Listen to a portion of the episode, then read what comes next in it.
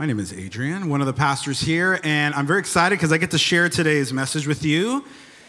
And um, if you've never, if this is your first time or you just have no idea who I am, I just want to do a little introduction uh, about about me and my family. This is us. Uh, just a week ago, uh, up at Camp Hammer, and we were. I got the privilege to speak to junior hires for that week. And so that's just in case. That's me on the right. Uh, and that's the rest of our family. My wife, Jamie. Uh, we, in just a little less than two weeks, will be celebrating 11 years of marriage.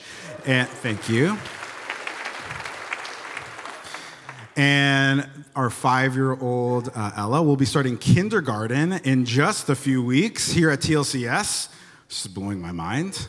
And then there's Penelope, who's uh, sick right now. But um, she just lives life the way she wants to live. That's what she's about. She lives, like, if she's happy, she is maximum happy. She loves life. If she's mad, she lets you know, and she's mad. And when she's sick, she's so sick.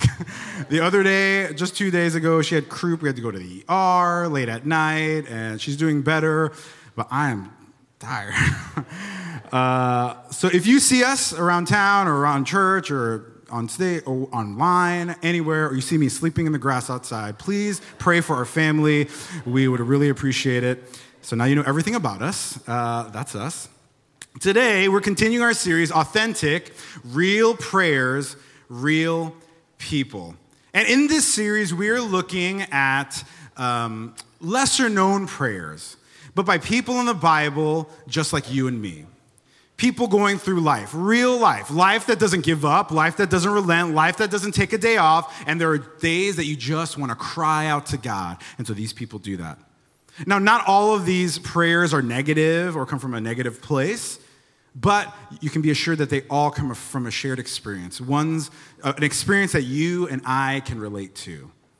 And so today's prayer is God have mercy. If you would take your message notes out uh, of your bulletin, we're going to look at this prayer, God have mercy. And the interesting thing about this prayer, unlike most of the other prayers, uh, most of the other prayers are prayed by people like a character in the Bible, and you know they're praying this prayer. Now, this prayer is different because it comes from a character in a story that Jesus is telling. And, uh, you know, when Jesus tells a story, if you've grown up in the church or you've been around, these are called parables. And what a parable is, is Jesus using a story to help uh, people of the time, people around him listening, understand a concept or an idea. It's like when you hear a pastor or a speaker use some sort of illustration uh, to help you understand something, or maybe a story. Like if you've heard me speak before, you've heard me tell stories about my mom. There's one coming. Uh, and the reason they're laughing is my mom is, you'll see. She's Korean, that's all you gotta know.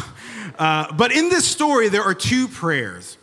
There are two prayers, but the one from which we get our title is from a, a man with an issue. He's an outcast, he is a sinner. He, feel, he feels like God despises him, and he thinks everyone despises him. And this issue that he's dealing with, Jesus wants to address and help the people there understand. And it's an issue I think we, are, we all deal with. It's an issue that we all have. Um, I don't know about you, but I like I like to fit in. Like I don't like going to a place and standing out and you know feeling awkward. Like I can't get into like uh, you know groups of conversations. Like like if you ever go to a gathering of people, what happens naturally are these little pockets, little circles of people form and they start talking to each other. Like if you wait, if you, when church is done in a couple hours, when church is done, and it's not my fault, no, it's joking. When church is done, you're gonna see people hang out and they're gonna slowly gather together and start talking, right? My problem is I have a hard time entering those conversations because I just don't know how to do that. And no place there's not a better place to show you how awkward I am or how much I want to fit in than when I have to take my kids to a birthday party without my wife. Me by myself, and I know there, I think there are some people here that have invited my kids to a birthday party. I first of all want to apologize for my behavior, and second of all, from this story, please do not not invite her. she doesn't deserve. You'll see. So I go to these birthday parties, and I just have I just want to fit in because you get there and there's these circles. And this is the thing if you get there at the beginning of the circle formation click conversation, you're okay because you were part of it starting. But if you're like me and you're trying to get the kids ready and I can't, like the shoes have literally disappeared.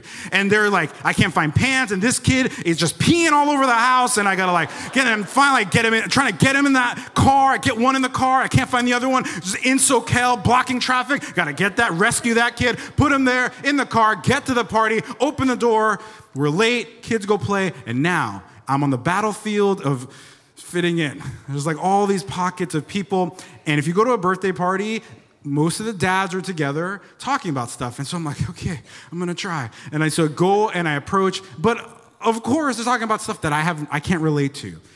For some reason, the last two years, guys, all they talk about is beer like what beer they drink, what beer they make, who likes beer, where beer comes from. And I'm like, uh, so I have to now lie about how much I like beer. I'm like, yeah, I love all the beers. And I like, I drank like five beers today. And they're like, what? And I'm like, yeah, so weird. I'm gonna go over here and I'm gonna eat the food on this table and just stand here and wait for this party to end.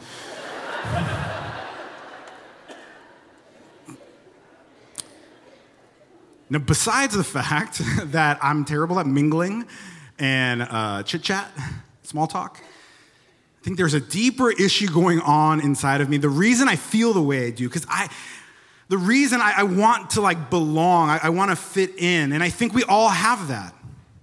Like if you're here today, and maybe you're in junior high or high school or college, and you go to school, like all you care about is like, I don't want to be walking in the hallway or be by myself. I want to be with people. I want to fit in. I want to find a group of friends so that I'm not by myself. If at the workplace, even here at church, maybe in your families, kids' birthday parties, we have that desire to belong and to fit in. And this is the thing, I think at the root, under that, the root of that is a shared issue that we all have, one common issue. Our central issue that makes us feel that way is sin. And I'll explain.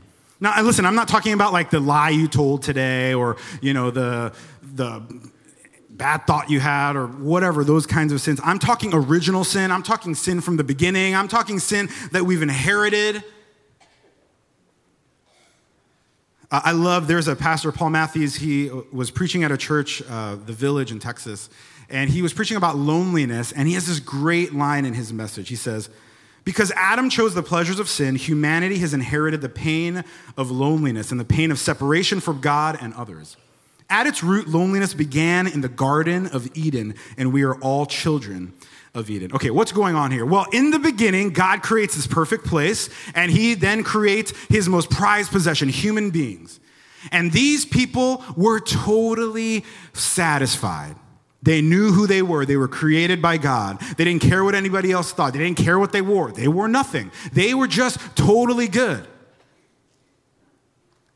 because they were in relationship with God. They, they didn't have that emptiness or that loneliness. Because God's intent for humans is to be in relationship with Him, in union and with Him. But when sin came into the world, when Adam and Eve decided to sin, we inherited this sin and it separated us from God. So when sin came into the world, we were left with separation from God. Separation from God. Colossians 1:21 says, "This includes you who were once far away from God. You were his enemies, separated from him by your evil thoughts and actions." It ripped us away. And this is the thing, that original sin affects our eternal outcomes. What happens after you die? You know, Jesus' death, his resurrection, all that has to do with that sin in us. But not only does it affect our eternal outcome, but it affects our days every day. That sin, the implications of that sin affect us every day. And because we are separated from God, we are left with this longing for belonging. Each of us lacks something we were created to have because of this sin. We were created to have this relationship, and so then inside of us, we are left with this void this emptiness, this loneliness. And we have tried to fill that with other things, like people. The reason you see so many broken relationships and, and divorces and broken marriages and broken hearts is because we try to fill that void, that need in our lives with people, and they can never fill it. The reason why you try so hard to fit in, especially those in school, because I remember how that felt. And then you lie to yourself about who you are. You change who you are. You lower your standards just to fit in because you're trying to fill that need. Or maybe like me when you were younger and I start I began to understand about God and wanting to know God, I tried to like fill that need myself. And I thought, you know, if only I do better things, if only I read the Bible a little more, if I pray some more, if I say nice things, if I stop cussing, if I stop burning things, because I used to like burn things for some reason. I loved burning things. If I stop all that stuff, maybe God will like me. Maybe God will forgive me. Maybe God will accept me. And throughout history, people have been doing that over and over and over. So, in this parable, in this story, Jesus is going to deal with this issue this issue of sin and how it leaves us separated from God and, and leaves us with this deep longing. And he describes two responses to that issue. We're going to look at Luke chapter 18. If you have a Bible, you can take that out, either digital or analog, paper. Uh, and Luke 18, it's the third book in the New Testament. Uh, if you don't have a Bible and you'd like to open one, there's one in front of you, or if you're in the front row, one under you. Uh, it will be on the screen, it's on the paper. I'm going to say it out loud. It's everywhere, okay? You're going to hear it, whether you like it or not. Uh, Luke chapter 18, and we're going to start in verse 10. And now Jesus is going to start this story with the setup. He's going to like set up the story, give you the characters and like the place where they're going. Luke 18:10 says this. Two men went to the temple to pray. One was a Pharisee and the other was a despised tax collector.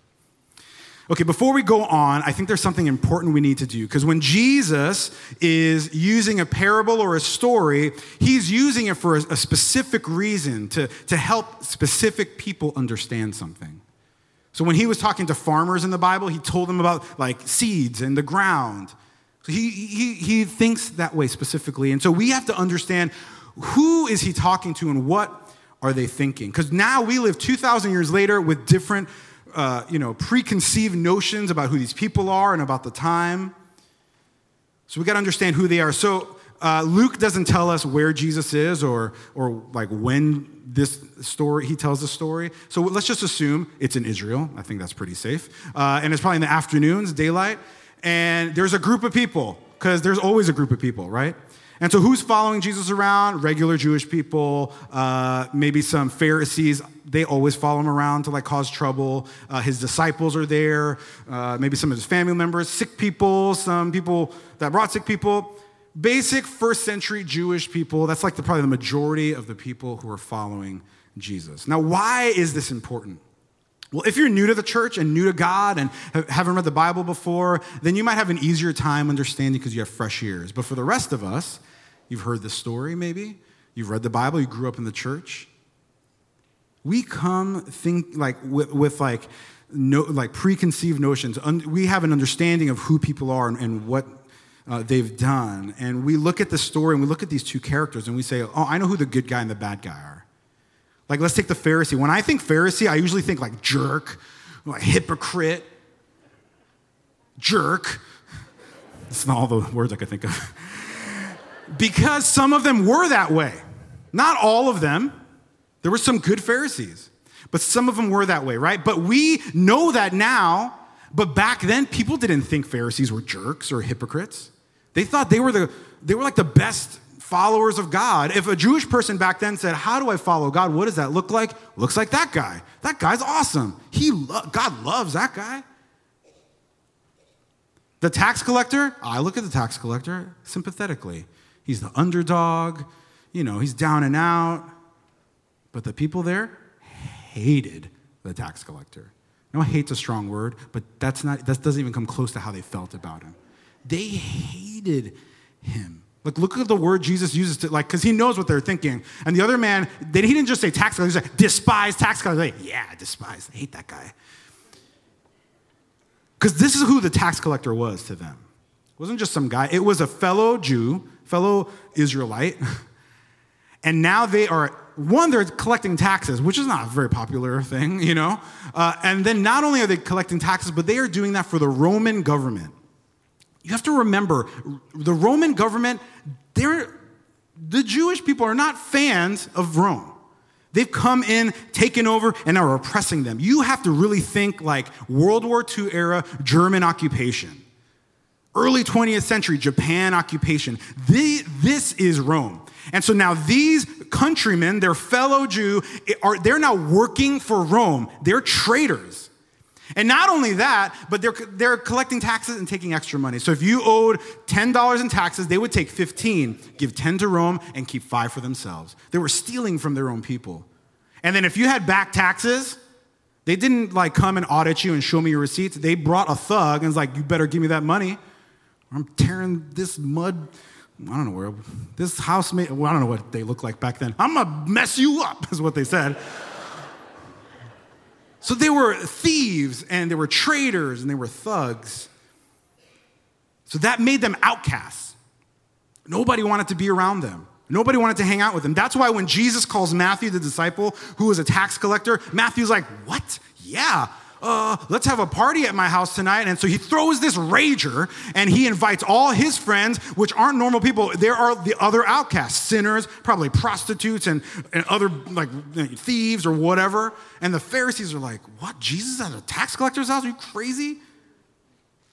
In just the next chapter of Luke, Luke 19, we have the story of Zacchaeus. Zacchaeus is a is like the chief tax collector or like the head tax collector, so like head jerk. And Jesus, like, oh, Zacchaeus, I'm gonna come to, I wanna come to your house tonight. They're like, what? You're gonna go to the tax collector's house? That guy's a jerk, traitor. They were outcasts.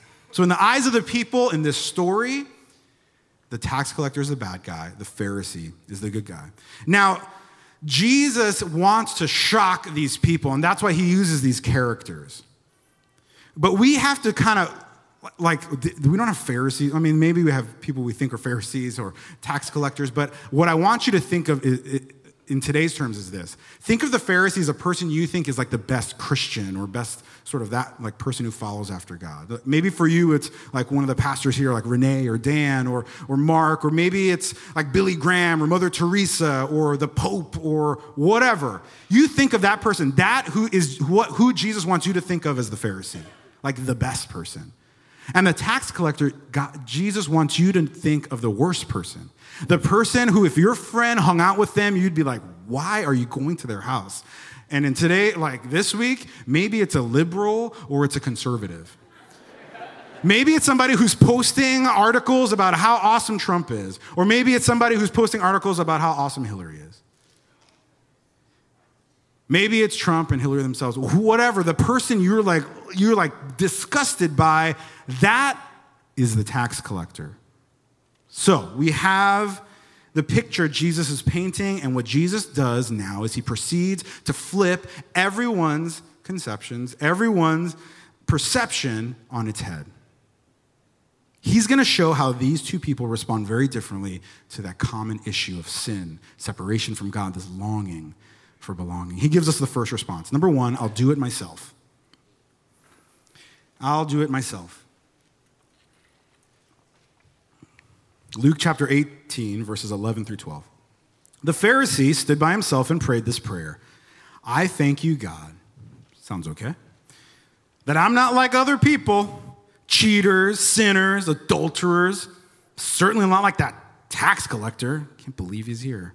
I fast twice a week and I give you a tenth of my income. So this tax collector goes to the temple. These two guys go to the temple, common. The, the Pharisee walks in confidently and he starts out okay. Thank you, God. That's like a normal beginning. But then it veers off to this weird, like bullet pointed list of how awesome is the soliloquy about himself. I don't know. Have you ever been like in a circle of prayer, like, you know, praying with a few people? I've had this experience where I'm praying with people and somebody starts to pray, but then their prayer turns into like suggestions for other people or like advice for other people. It's really weird. Like it'll start off, God, thank you so much for this day. And you know, God, I just I just pray for Adrian. God, I pray that you help him understand how important it is to exercise and to eat healthily and just to think about his health. God, we thank you. And I'm like, wait, what? You, okay. Thank you, God. There's another person I know who does this. My mom. And uh, she, She's Korean, like I said. And in just a week, a week from today, we're going to be flying to Florida uh, to visit our family. We have lots of family in Florida. And uh, my mom right now is staying with my brother during the summer to like help watch the kids. And uh, we're going to fly into Fort Lauderdale. We have to drive a few hours, and we'll be there next Sunday night. And I talked to my mom the other day, and this is the thing I know what she's doing right this second. She is preparing food. She is cutting vegetables. She is marinating meat. She is making delicious things that I love. My mouth is watering. She, it's so good, guys. mm, all right, one more week. We're gonna go there. I mean, it's funny because I talked to her the other day and she said, Oh, what's, you know, what time are you guys getting in? I'm like, Oh, we'll probably get to the house at like 11 at night. She goes, Okay, you wanna eat? I'm like, No, it's 11 and we're gonna have eaten. She's like, I'll, I'll make it. I've been, I've been a bigger guy my whole life, and she's like, "Oh, you need to eat better." I'm like, "But it's your fault." Okay, um, so good. So, anyways, we're gonna fly there. This is there's one thing that I know is gonna happen. I'm gonna, we're gonna sit at the table. My brother's gonna be there. He's not a Christian, and he's gonna look at me and he's gonna, Adrian, you pray, because when I pray, I pray like a normal length for food. Like if I'm not super hungry, 15 seconds. If I'm really hungry, three seconds, right? And he knows that because if my mom starts praying Forget it. It's going to take forever, and then other things could happen. Awkward things, like, like, and this is the thing. My mom would normally pray in Korean, but if you, if like my wife is there or other people don't speak English, if you were, happen to be at our table, she would try to pray in English, and it would sound something like this. She would say, "God, oh God, thank you so much, my good boy." my good son, he come California all the way Florida. Long airplane, so long coming, the two children, wife take care, everybody maybe cry. He have to driving long time come. Oh God, thank you, my good son, my good boy, pastor, so good pastor. Thank you, God. God, please, please make my son more handsome. my son, God, please, that face, hair, God, please take it out. Huh? Jesus, please take it out. That ugly face, hair, please take it out. She doesn't like the beard. God, I'm so sorry. My other son. This uh, my son Stephen, I'm so sorry. He have a tattoo. one tiger, one snake, they fighting. Huh? What kind of tattoo? Snake, tiger fighting? Some kind of devil tattoo? My devil son. I'm so sorry. Amen. Let's eat. No. Let's just.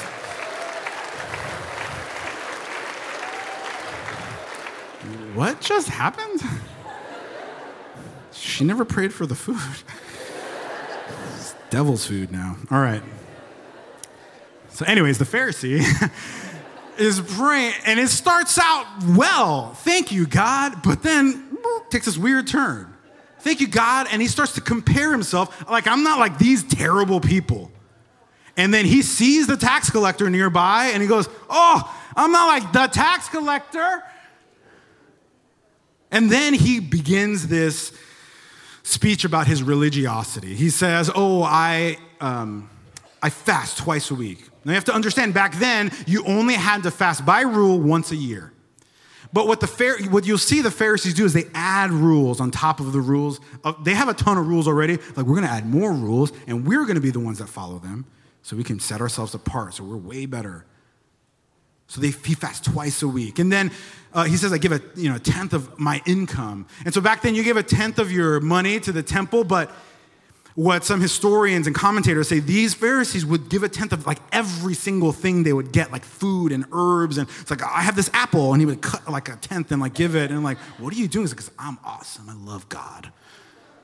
So they were trying to set themselves apart. They were trying to show people how much better they were than them. And they were trying to show God, look how much better I am than these other people. Then he describes the second response.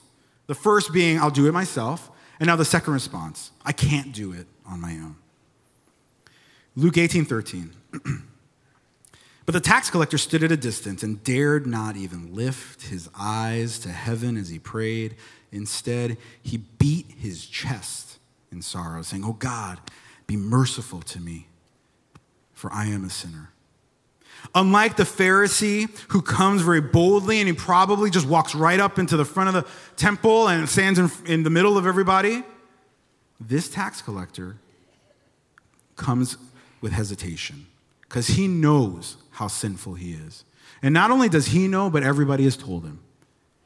The glares he gets from people, the comments he hears as he passes by. And so he stays away from the crowd. It says he, he stood at a distance. He probably stays in the back. And, and when he prays, he keeps his eyes down just because he felt so unworthy. And then it says something interesting. He beats his chest. Now, this is the thing about beating your chest back then. I don't know like anybody, anybody beat their chest today, but back then it was very uncommon for a man to beat his chest in that region. Now, women would beat their chests sort of as an outward expression of how they were feeling, like this, you know, sadness and this despair. And it's funny, not only in that region, region, but Asia, and I've actually seen people do this. Like I grew up in a Korean church, and when Koreans pray, they pray like a little, they pray a lot more loud. Like they, if they're praying together, it's not like, okay, let's take turns praying. You pray and you pray, mm-hmm, mm-hmm, amen, okay. They're like, you want to pray? Let's pray. Let's do this. One, two, three. Let's do it. And everybody just starts going for it. It's like, ah. And I've seen, like at these prayer meetings, these people weeping and like hitting themselves because they just, that's like getting that feeling out, like, oh. It's like when you like hit the floor or like, you know, I've been mad. I remember one time we have a dresser that we can't use anymore because I was like really upset. Um, sleep training one of our kids, like, please go to sleep. And they're just like screaming at me. I'm like, oh! And like they were in the room, like, ah! and I punched this dresser. Anyways, I've since asked for forgiveness, but like it's that sort of like feeling. I've actually seen my mom do it. Now, I, you know, it's a funny thing I said in that prayer earlier, but when my brother came home with that tattoo, it was not a good day. I mean, I was eight, and my brother, it's like, this is like in the 80s, so there's like a, there is a rock with a tiger and a snake like fighting. I was like, that's awesome. But then my mom comes in and sees this plastic thing on his arm, like, what's that? And she drops to her knees and she's crying, like, oh, and she's beating her chest. My son's going to hell. My son's going to hell. And she's like freaking out. I remember one time my sister was in the hospital and she was praying and she was beating her chest because she just like needed to get that out. And so now we have this man who normally wouldn't beat his chest, beating his chest. Now you see, you know, you don't see men beat their chest in the Bible except one other place possibly. Later in Luke, at the cross, the scene of the cross, Jesus is on the cross and he is dead. They, you know, stab him on the side or like they prove, oh, this guy's gone. And so there are people that were there that were following him, that believed in him, and they're like, he's dead? Look what it says, Luke chapter 23, verse 48. When all the people who had gathered to witness the sight saw what took place, they beat their breasts and went away. You think about it. People who thought, oh, this is God, this is our Savior. Wait, he's dead? Their world broken, their ideas crushed. And so they beat their breasts. So you think about this tax collector, he, has, he is at maximum despair. And we have this man, total despair, and he comes to God and he says, God, be merciful to me, have mercy. Now, this is where we see these stories diverge the widest. This is what makes them so different. Where the Pharisee came and told God, This is how awesome I am the tax collector admits his helplessness by using this word mercy. Now, the word merciful here, or in the NIV, mercy, the original Greek word for this is hilaskomai. Hilaskomai, which means to be gracious, pardon, atone. Another theological term is propitiate. It isn't just saying, God, don't kill me because I'm so bad. It's God, Forgive me of my sins. Take these sins from me. To better understand, there's only this word, this Greek word is only used two times in the whole Bible. Once here in Luke and one other time in Hebrews chapter 2, verse 17. And in that verse in Hebrews, it describes what Jesus did, his death on the cross, how through his death we have forgiveness, that he took on our sin for us. And so when Jesus is telling this parable and he uses this specific term, hilaskomai, he is saying not only is this tax collector asking God, forgive me, but God, take my sins from me because I can't do it on my own. So, one basic need separation from God, a deep longing, two responses. The Pharisee tells God, This is why I'm righteous. This is why I have been forgiven. This is why I deserve to be forgiven because of all the good things I had done and, and that I'm not like these people. And the tax collector saying, God, I know I can't do anything to earn your forgiveness. Please forgive me. Please save me. Please rescue me. So, what is Jesus' message through this parable? Well, there's one more verse Luke 18, verse 14. I tell you, this sinner, not the Pharisee, returned home justified before God, for those who exalt themselves will be humbled, and those who humble themselves will be exalted. Now, this is where people are like, people are tracking, like, okay, okay. And then he says, this is like, what? The Pharisee isn't justified, or justified means like saved or forgiven. The Pharisee goes away, not saved, but the tax collector is forgiven? That makes no sense. And you got to remember the person you were thinking in your mind earlier who is that Pharisee? And who is that tax collector? Jesus is saying to you, if they, if they respond this way, that person, not saved, not forgiven, but the tax collector, the person you despise, the person who you can't stand, that person is forgiven. Because Jesus in this parable is introducing the new way. People thought they had to earn their way to God, and Jesus is saying, no. Your good deeds don't work. There's only one way. Only one way. And, and later, he, he would tell them that he was the only way. So, what about us? What's the message to all of us in here? What's the message to Adrian or to Mark or to each one of us? The message is this if, it doesn't matter. If you've come into this room and you feel like the tax collector, You've walked into this building with your eyes down. You're sitting in the back or sitting away from people because you feel terrible about the sins you've committed or the, the, the, mistakes you've made or your past, and you're scared somebody might find out. You've come this morning and you feel like God won't forgive you, but maybe if you just come to this room, something can happen. Or maybe you're closer to the Pharisee. Maybe like I've done so many times. I've slipped into the trap of believing that I, in some way, can earn forgiveness. And you've worked so hard to be accepted by God. You've worked so hard to be righteous, and, and you've trusted too much in your own deeds, your own good actions. Maybe, like me, you've compared yourself to other people and said, Well, at least I'm not like that guy, or at least I'm not like her. But Jesus' message is this is that we are all the same. At our core, we are the same. The person who you think is the best, the closest to God, and the person who you despise, deep inside, we are the same. We all have the void that we're trying to fill. We all have inherited this brokenness, this curse that entered the world. All of us ha- share that common issue sin. And what Jesus is saying here is listen, your good deeds don't mean anything on their own. You can't save yourself. Your good deeds don't bring you closer to God. Isaiah 64, verse 6 We are all infected and impure with sin. When we display our righteous deeds, they are nothing but filthy rags.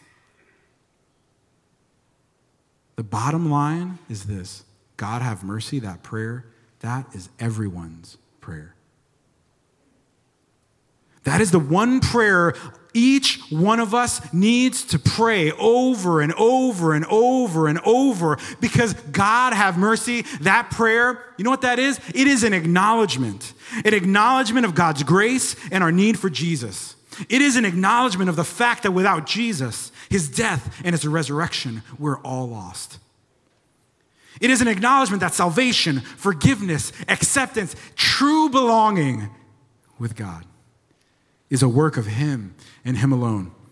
Two of my favorite verses in the whole Bible, Ephesians 2 8 through 9, says this God saved you by His grace when you believed, and you can't take credit for this. It is a gift from God. Salvation is not a reward for the good things we have done. Thank you, God. So none of us can boast about it. So listen, if you're here and maybe like me, you've fallen into the trap of the Pharisee and you've worked so hard to be so good, to earn love of God, to earn acceptance and forgiveness, and you failed time and time again, and you've been left empty. Today, pray, God, have mercy. If you've walked into this building and you feel like the tax collector, despised, despised because of your sins of your past, despised because uh, of what you've done, despised, you feel despised because of what people have said about you Today, pray, God, have mercy. And if you've walked into this building today and you've never prayed that prayer, you've never prayed a simple prayer acknowledging that God loves you, He died for you, rose from the dead. That prayer that initial prayer, God, have mercy. If you've never done that, I invite you to do that today. Today, you can pray to the God who loves you so much that he sent Jesus, his son, the Son of God, who lived a perfect life to go up on the cross innocently and die for all of our sins, who rose from the dead to give us new life. You can pray to that incredible, loving, and gracious God today, and you can pray, God, have mercy. Let's pray.